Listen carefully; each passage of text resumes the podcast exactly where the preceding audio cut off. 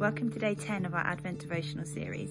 Today's reading is John 1, verse 15. John testified concerning him. He cried out, saying, This is the one I spoke about when I said, He who comes after me has surpassed me because he was before me. Signposts. John the Baptist was a signpost, pointing away from himself but towards the Lord Jesus. John the Baptist cries out because he wants everybody to hear what he's going to say. That includes you and me. He says that Jesus, although younger than him, is actually more important than himself. In those days, the custom was that the older person was given more respect and regarded as greater than the younger person. John says, no, don't do that because Jesus as the Word had existed before he himself was born on earth, because Christ the pre-existent God. John was from yesterday.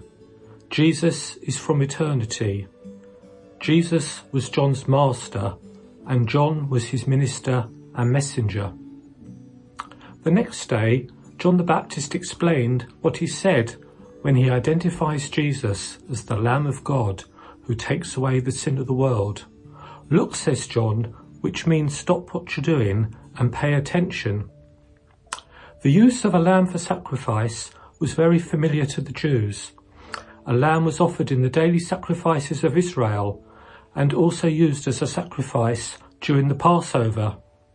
Here John the Baptist is using this expression as a signpost to the ultimate sacrifice of the Lord Jesus upon the cross at Calvary, which was still around three years away. Because Jesus is God and always has been, he is able to deal with the issue of our sin. What is sin? It's our inward rebellion against God shown outwardly in the sins plural that we commit. Our hearts are wicked and are set against God and his purposes. It's our sin that separates us from God and we can't do anything about it. The Bible tells us that the wages of sin is death, which means eternal separation from God. God is a holy God and a just God, and we are guilty of sin, so our sin needs to be punished.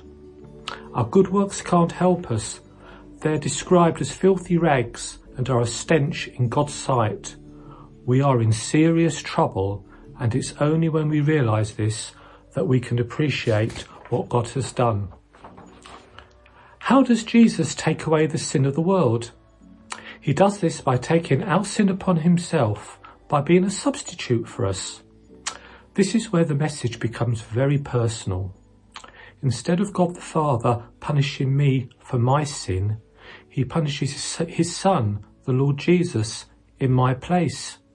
It should have been me that was punished for my sin, but God, in his great love, has intervened.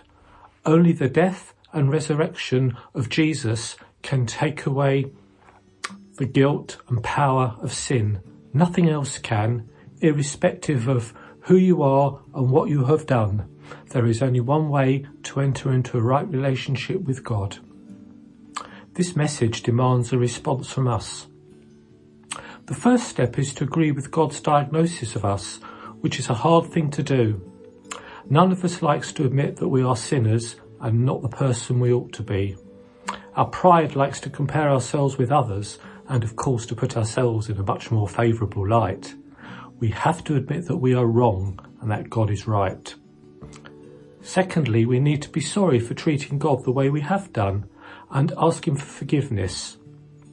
Thirdly, we need to ask Jesus to rescue us from our sins then to turn and leave behind us all that we know to be wrong. We can't ask Jesus to be our Saviour and Lord and then continue to live a sinful lifestyle.